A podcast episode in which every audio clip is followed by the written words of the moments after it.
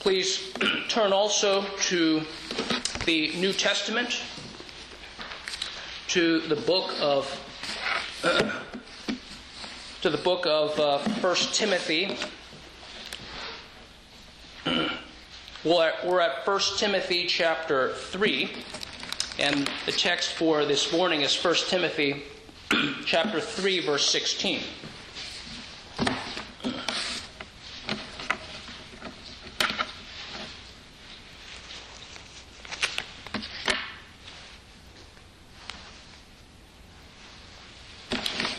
Timothy chapter 3 verse 16. I'll begin reading from verse 14. This also is God's holy word. I hope to come to you soon, but I'm writing these things to you so that if I delay, you may know how one ought to behave in the household of God, which is the church of the living God, a pillar and buttress of the truth. Great indeed, we confess, is the mystery of godliness. He was manifested in the flesh vindicated by the Spirit, seen by angels, proclaimed among the nations, believed on in the world, taken up in glory. May we go to our God and ask for his blessings on the reading and also the preaching of his holy word. Our Almighty God, we come before you again. We acknowledge, Father, that your Son, our Lord and Savior Jesus Christ, that he indeed is exalted Father, we thank you that uh, you have planned that he would take upon himself human flesh. Uh, Father, we thank you that he walked among us. Father, that in him we have uh, the image of the invisible God, and that in him we have all the treasures of wisdom and knowledge. he is the Ancient of Days. Father, we thank you that in him we have our forgiveness of sins, our eternal life, our hope of glory. That He indeed should increase and that we should decrease. Father, we pray that you would remind us that our lives are centered around Him. We pray, Father, that we would follow not the ways of this world, that we would treasure not the things of this life, but that we would treasure Jesus Christ. For indeed, He is the pearl of great price. Father, if any are here who do not know you, we pray, Father, for your Holy Spirit's mighty work to open hearts, to take away hearts of stone, to give hearts of flesh. We pray, Father, that you would transform our ways, that we would submit to and bow the knee to Jesus Christ our Lord. We pray, Father, that our Lord Jesus would be exalted, that your servant will be humbled. We thank you in Christ's name. Amen.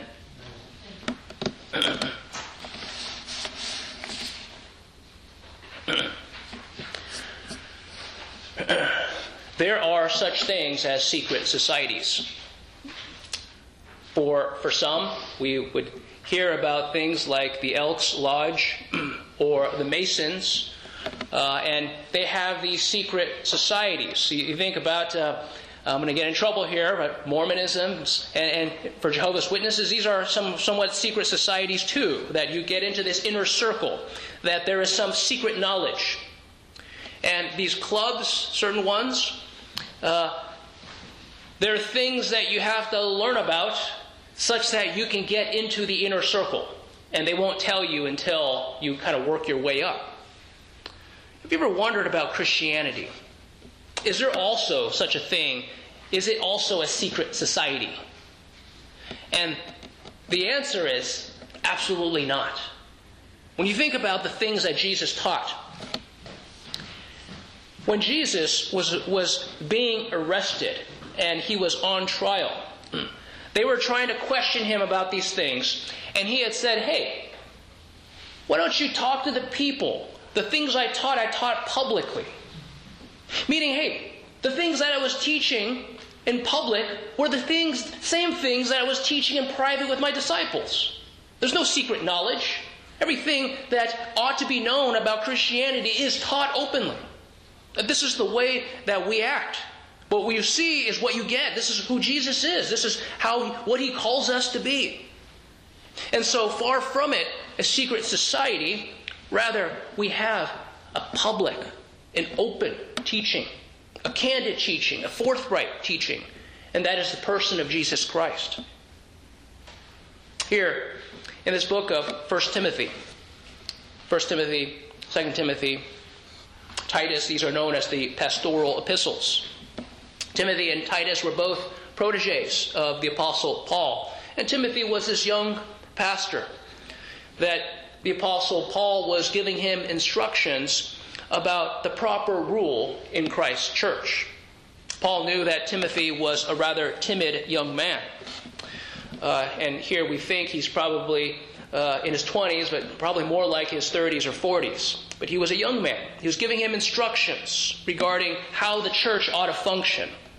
That the church is the household of God and a pillar and support, or pillar and buttress of the truth. And he gives instruction about how, uh, how to govern the church, uh, how worship ought to be conducted.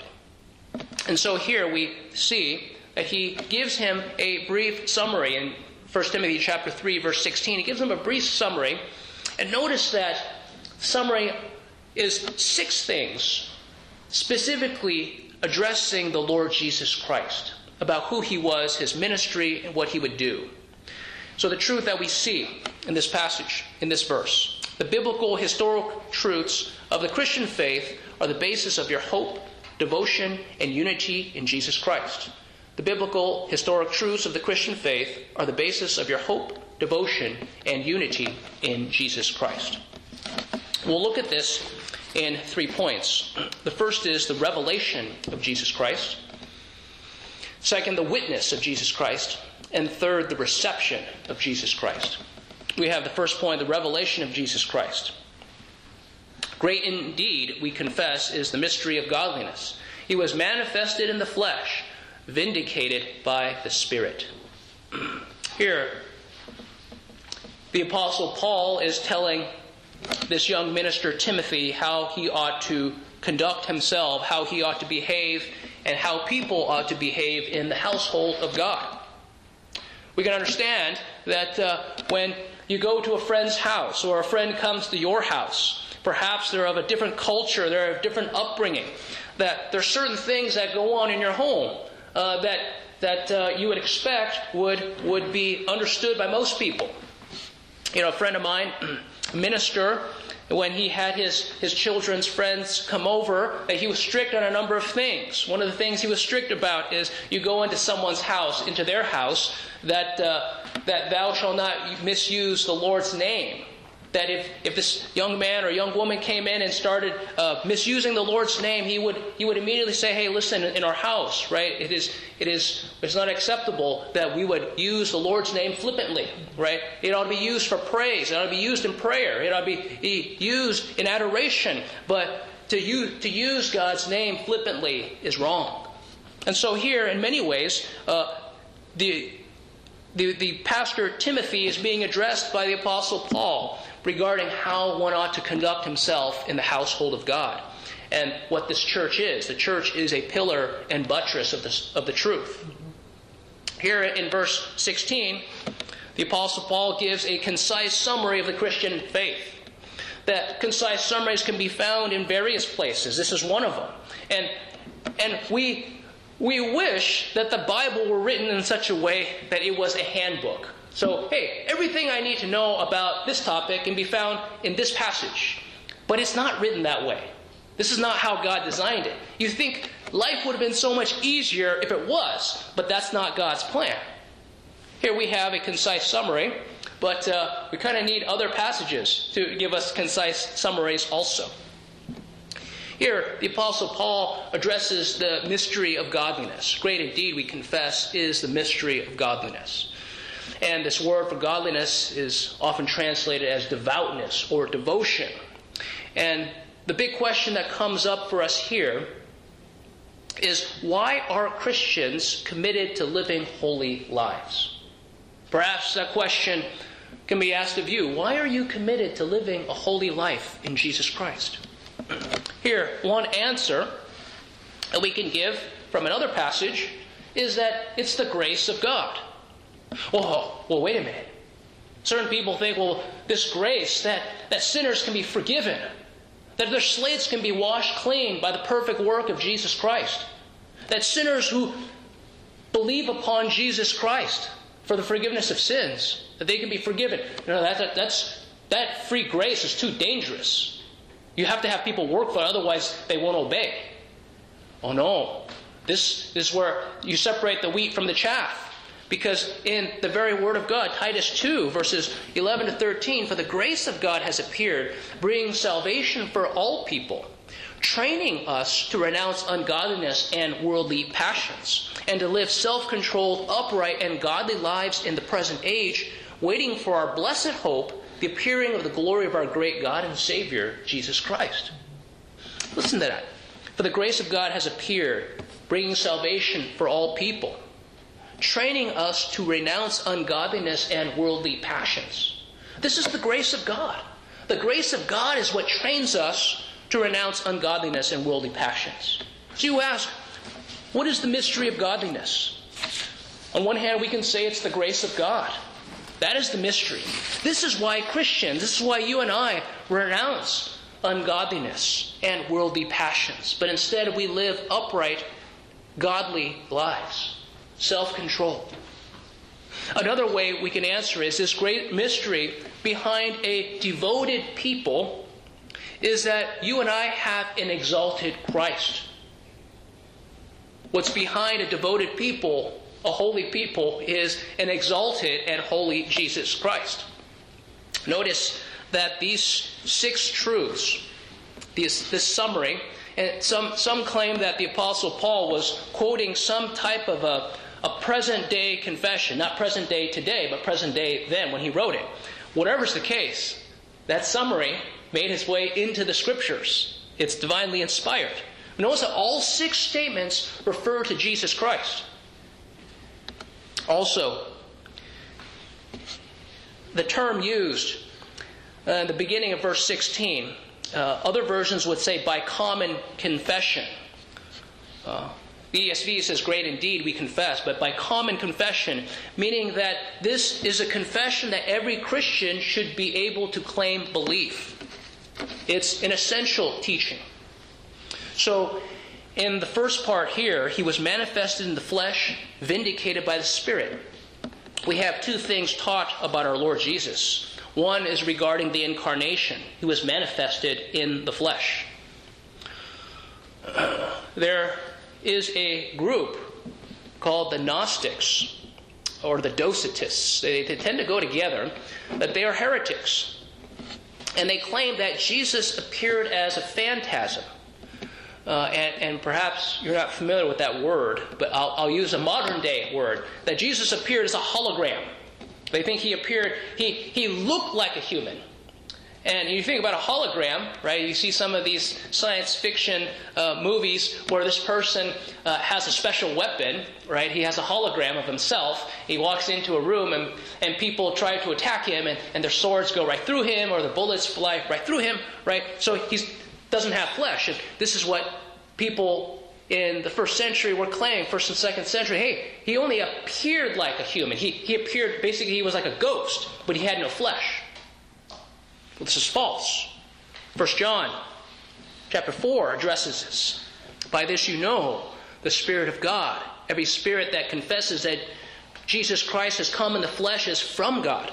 and every spirit that does not confess Jesus is not from God. This is the spirit of the Antichrist, which you have heard was coming and now is in the world already. So here we have Jesus indeed came in the flesh and any who deny this truth is not of God. Jesus is fully God and fully man. Jesus, even right now, who sits at the right hand of God, he is fully God and fully man. He has flesh.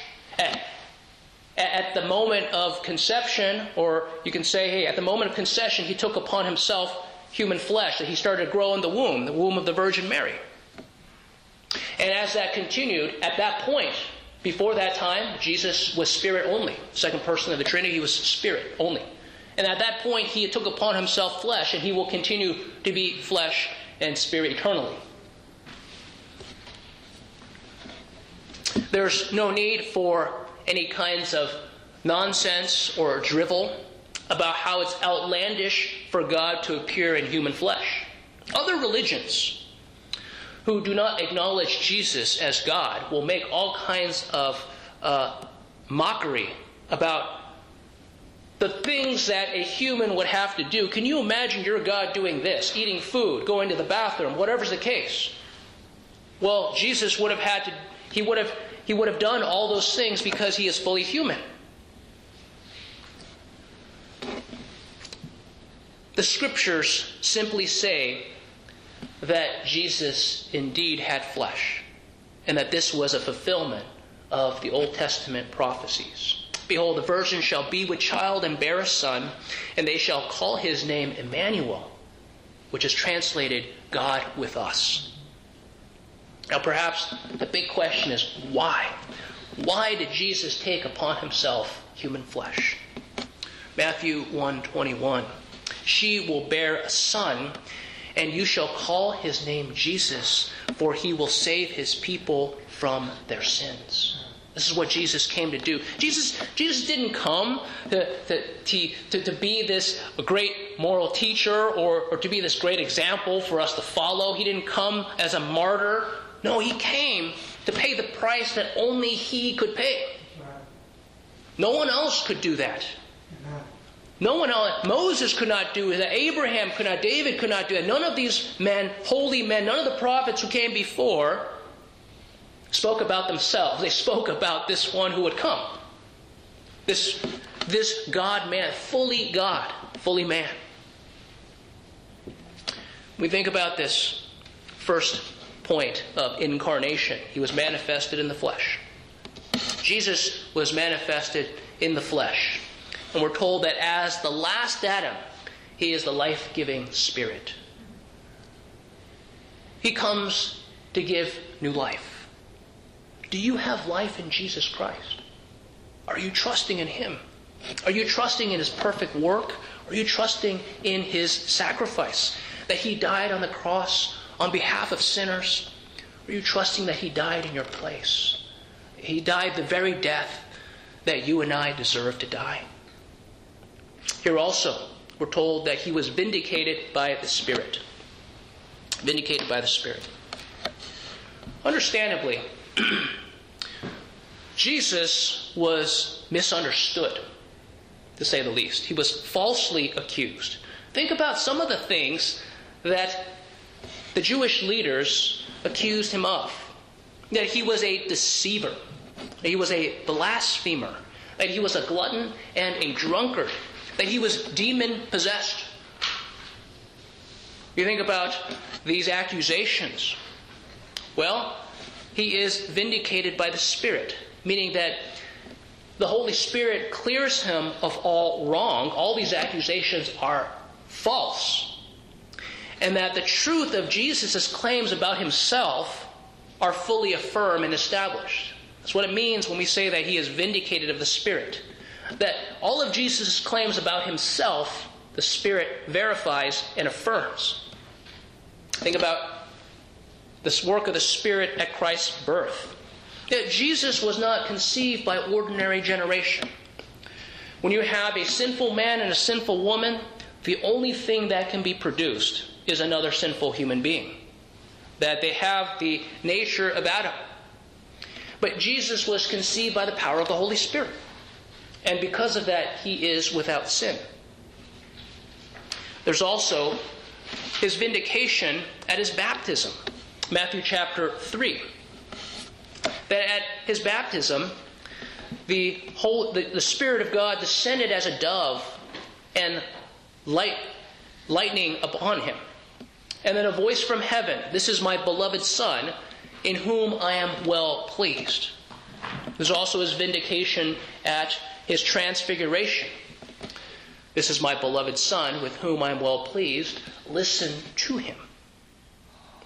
But the most significant vindication of the Holy Spirit, of Jesus Christ, was at his resurrection. At his resurrection, this is, this is why this is why Satan, this is why the world attempts to discredit the resurrection. They realized that that's the cornerstone, that's the heart of it all. If Jesus did not, did not rise from the dead, Christianity would come tumbling down. Jesus was raised from the dead because death could not contain him. The wages of sin is death. Our Lord and Savior Jesus Christ had no sin because he is God, and because of that, death could not contain him. Jesus was vindicated by the Spirit at his resurrection because there is proof this man is sinless. This man is God. This man was raised from the dead. And because he was raised, you and I, who are sinners, looking to him, we have a perfect Savior in him. We look forward to our own resurrection because Jesus was raised from the grave. Romans 1 4. And was declared to be the Son of God in power, according to the Spirit of holiness, by his resurrection from the dead, Jesus Christ our Lord. This was Jesus, raised from the dead, declared to be the Son of God by the Spirit of holiness. We think also not only of Jesus' vindication by the Spirit, but what about yours? Are you vindicated by the Spirit? Is there in your life the washing of regeneration and renewing by the Holy Spirit? Are you trusting in Jesus Christ? Are you made new? Are you a new creation in Jesus Christ? That having the Spirit means that you are no longer living according to the desires of the flesh. That the mind set on the flesh is hostile to God. But the mind that is set on the Spirit accepts the things that freely come from the Spirit of God. Is the Holy Spirit affirming you in your adoption, by which you cry, Abba, Father? that we should cry out to God, and that this is the vindication of the Spirit upon Jesus, of who He is, what He came to do. But the Holy Spirit, may He vindicate you also, even as you trust in Jesus for eternal life. So, this is the first point the revelation of Jesus Christ. We have the second point the witness of Jesus Christ. The witness of Jesus Christ. He was seen by angels proclaimed among the nations. Here he was seen by angels. it's very interesting that when the world takes something, misinterprets it, misuses it, then for Christians, we start to think, well, that's bad. And what I mean by that is the, the world is interested in spirits, they're interested in angels. So you, you think about angels, the, the, the world wants to worship angels. And not only the world, but, but sinful man. You look at the accounts of Scripture, how often is it where the angels appear and they rebuke man? So don't do that. Worship God, right? Don't, don't bow down to me, right? I'm an angel. Worship the Lord. There was correction. But you see in the Scriptures how often it's mentioned about angels. We're told that they're ministering spirits to those who will inherit salvation. You look at their ministry in the life of Jesus, that Jesus was seen by angels.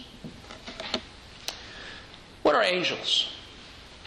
Angels are created above humans, but they are not recipients of salvation.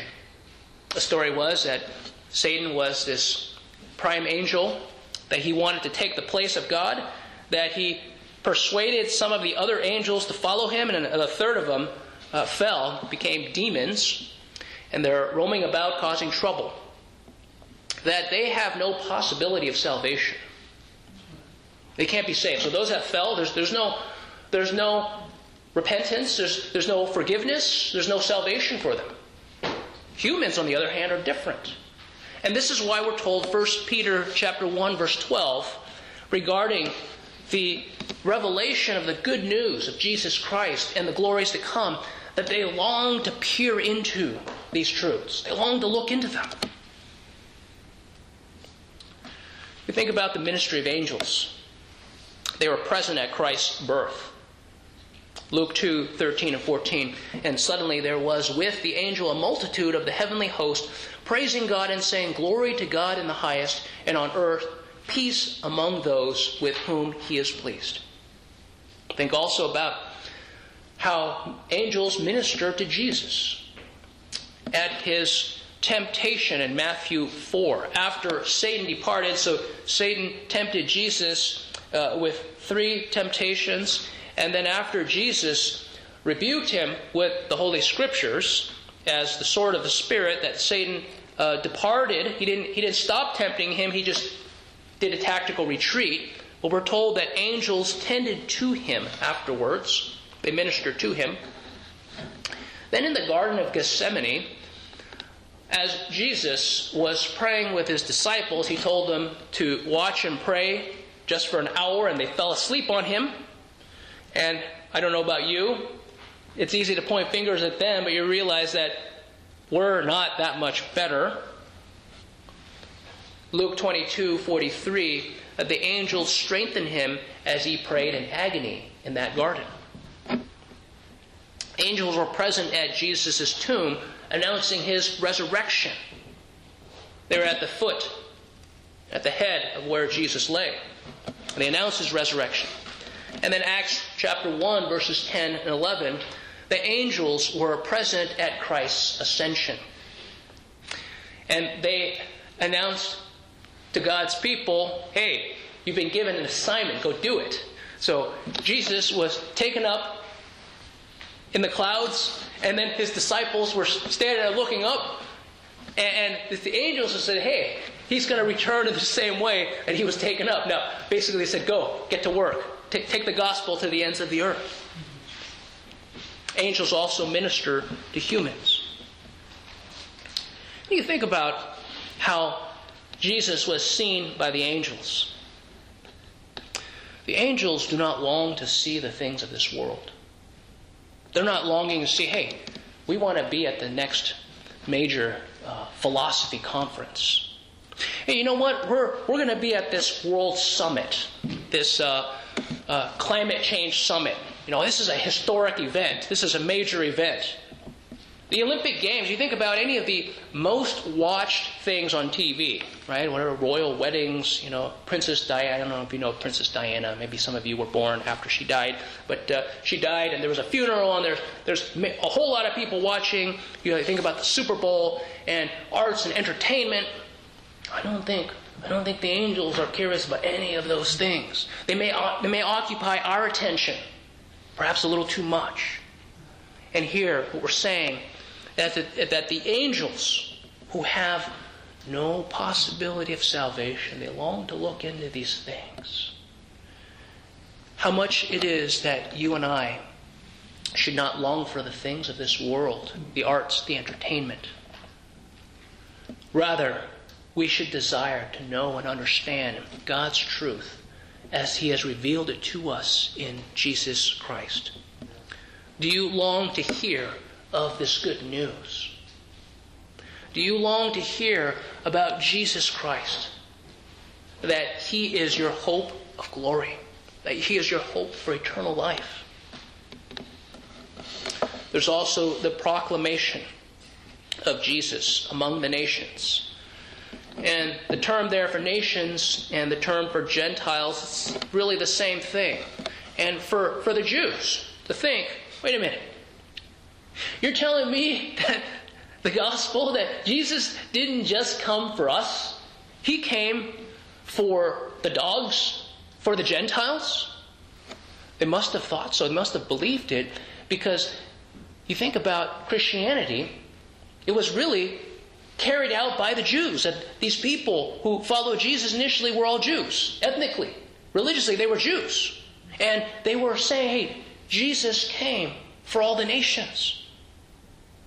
You think about Psalm 47 or Psalm 67, speaking about how our God, let the nations be glad, meaning even let the Gentiles be glad.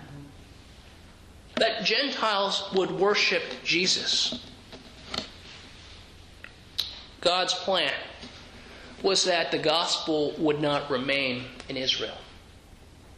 And you see how comfortable men get. You think about the, what happened in Jerusalem, that people were breaking bread and fellowshipping, and, and they would just keep doing that. But then, no, there has to be the good news spread. And, and what happened? Well, God sent persecution so that they would go, they would get out. Otherwise, they would say, no, no, we're comfortable here, we, we enjoy fellowship. And no, it was persecution that sent them out. And so also, you think about the, what the Lord does. And why is it that with persecution, you have the spread of the gospel? So also for you and for me, can I become too comfortable? Think about who Jesus is calling. if It's the nations, proclaimed among the nations.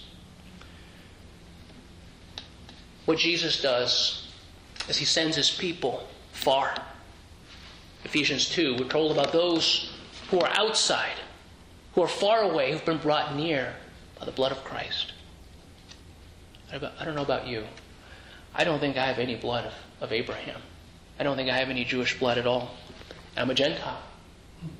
Perhaps the majority of the world are Gentiles. But you realize that God's plan was not that the gospel would remain in any one place with any one people. It wouldn't die with a people. That the Lord is calling worshippers. He's calling sinners to faith and repentance. That this is the good news. And this method is that there would be the sharing of the gospel, there would be the preaching of the gospel. Is this message of Jesus Christ good news to you? If so, then it should be manifested by you and I bearing good news, this hope that we have in Jesus Christ. Come, hear about Jesus. You see, this is not a secret society. You think about other religions. Many other religions, they're not about proselytizing. They're not about making disciples. Other religions, they keep to themselves. Their goal is not to grow. Their goal is to look down on those outside. But Jesus never tells us to do that. He calls us that we might speak to others and tell them about this good news because it's good news to you and to me first. And so also it can be good news to others. So here we have the second point, the witness of Jesus Christ. We have the third point, the reception of Jesus Christ. He's believed on in the world, taken up in glory. So, this reception, the description of salvation is that Jesus is believed on in the world. For sinners, they're content to live in darkness. But we're told that those who were in darkness there in, in Isaiah 9, the people who walked in darkness have seen a great light. Those who dwelt in a land of deep darkness, on them light shone. In John chapter 3, we're told that Jesus is that light. But men love darkness rather than the light. And that those who love Jesus Christ come into the light because God is light. And here what we have is a foolish message preached. So he's believed on in the world. There's that question, Isaiah 53. Who has believed our message? And to whom has the arm of the Lord been revealed? Perhaps you're asking that same question. Why would someone believe this foolish message that a dead man would rise from the grave? Think about that. Think about the toward the end of Acts. You have the apostle Paul, he's on trial, he's held and and he's he's heard, tried by various people, and then he appeals to Caesar and you think about I forgot the exact instance of who said it, but someone is listening to Paul as he's dialoguing with these Jewish leaders who are trying to set an ambush. They're under some vow that they won't eat or drink until they kill Paul. And you have these Gentile rulers who are listening to this, and they're saying, hey, it's clear to us that this man has committed no crime. He, he, he hasn't done anything that's worthy of imprisonment or death. And they summarize it by a, one of the rules is hey, these guys are disagreeing about something regarding their law. Here, this man's telling us about someone who was dead but now is alive. And that's their summary. Hey, a dead person is now living. And to the Greeks, we're told that a resurrection of the dead, they scoff at that. That's, that's, that's garbage. That's nonsense. How can a dead man be raised? It's impossible. That's part of the foolishness. 1 Corinthians 1.21 for since in the wisdom of God, the world through its wisdom did not come to know God, God was well pleased through the foolishness of the message preached to save those who believe. Who has believed our message? The answer is only those who have been given new life. It's a foolish message. But there is a guaranteed response. There is a guaranteed response. 1 Corinthians 1:18 For the word of the cross is foolishness to those who are perishing, but to us who are being saved it is the power of God.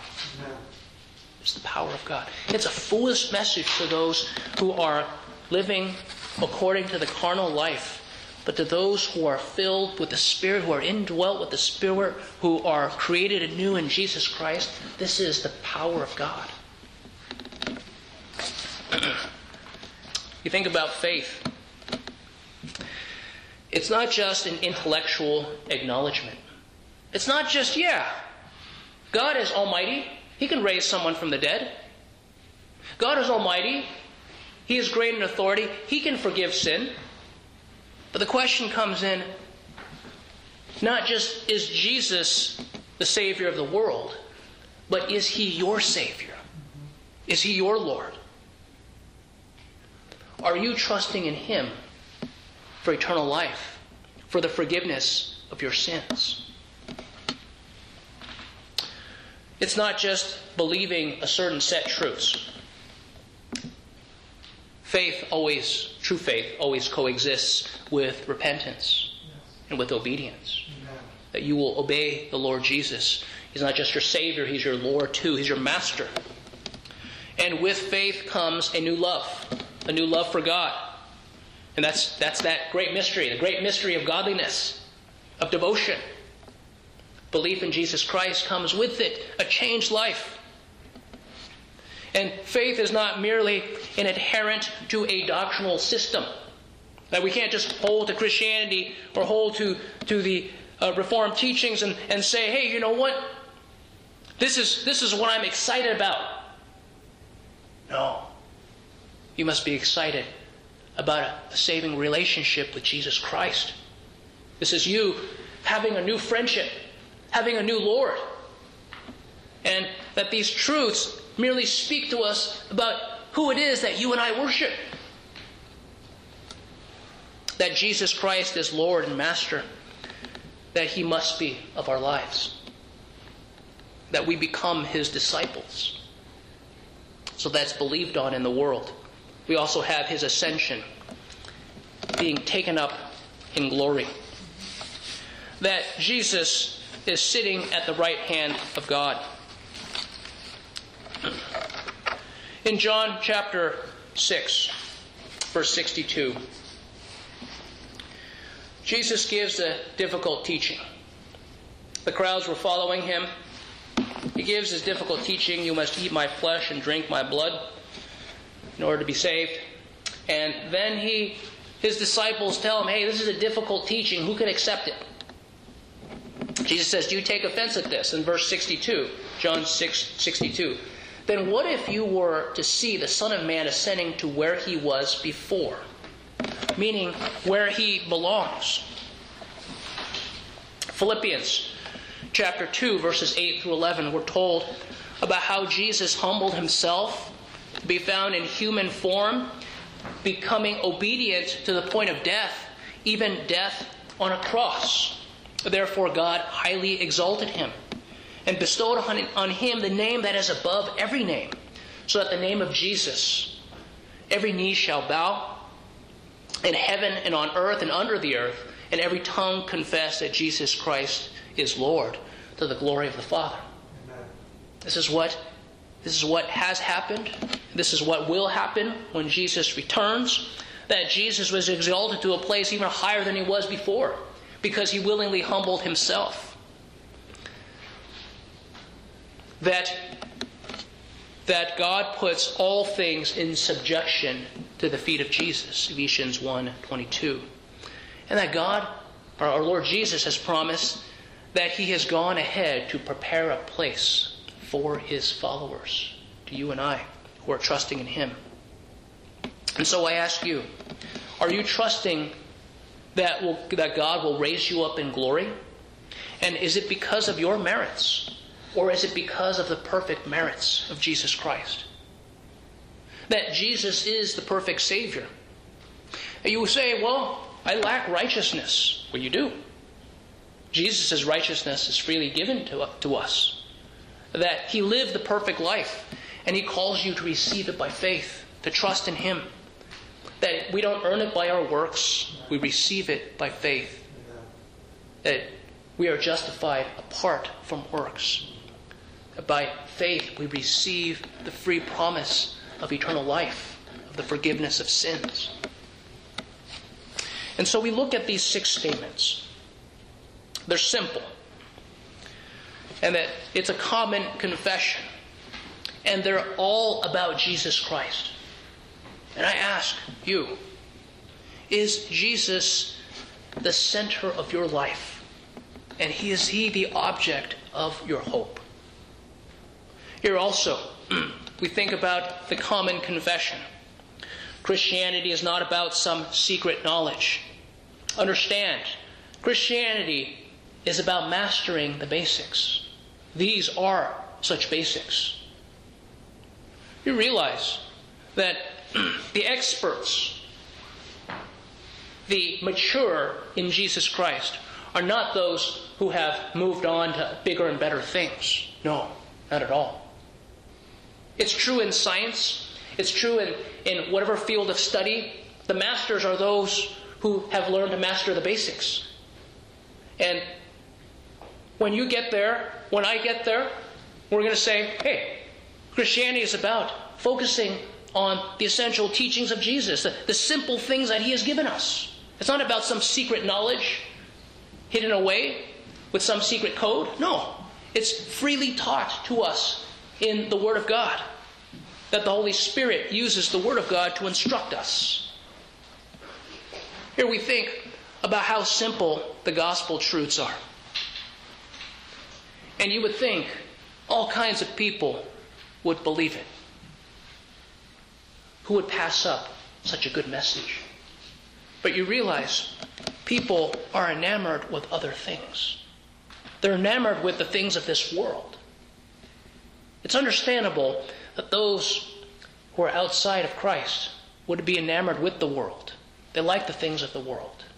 What's odd is for those of us who claim faith in Jesus Christ that we would love something other than Christ. It should be manifested in our lives that we learn to let go of the things of this world and that we treasure our Lord Jesus more each day. May we go to our God together in prayer.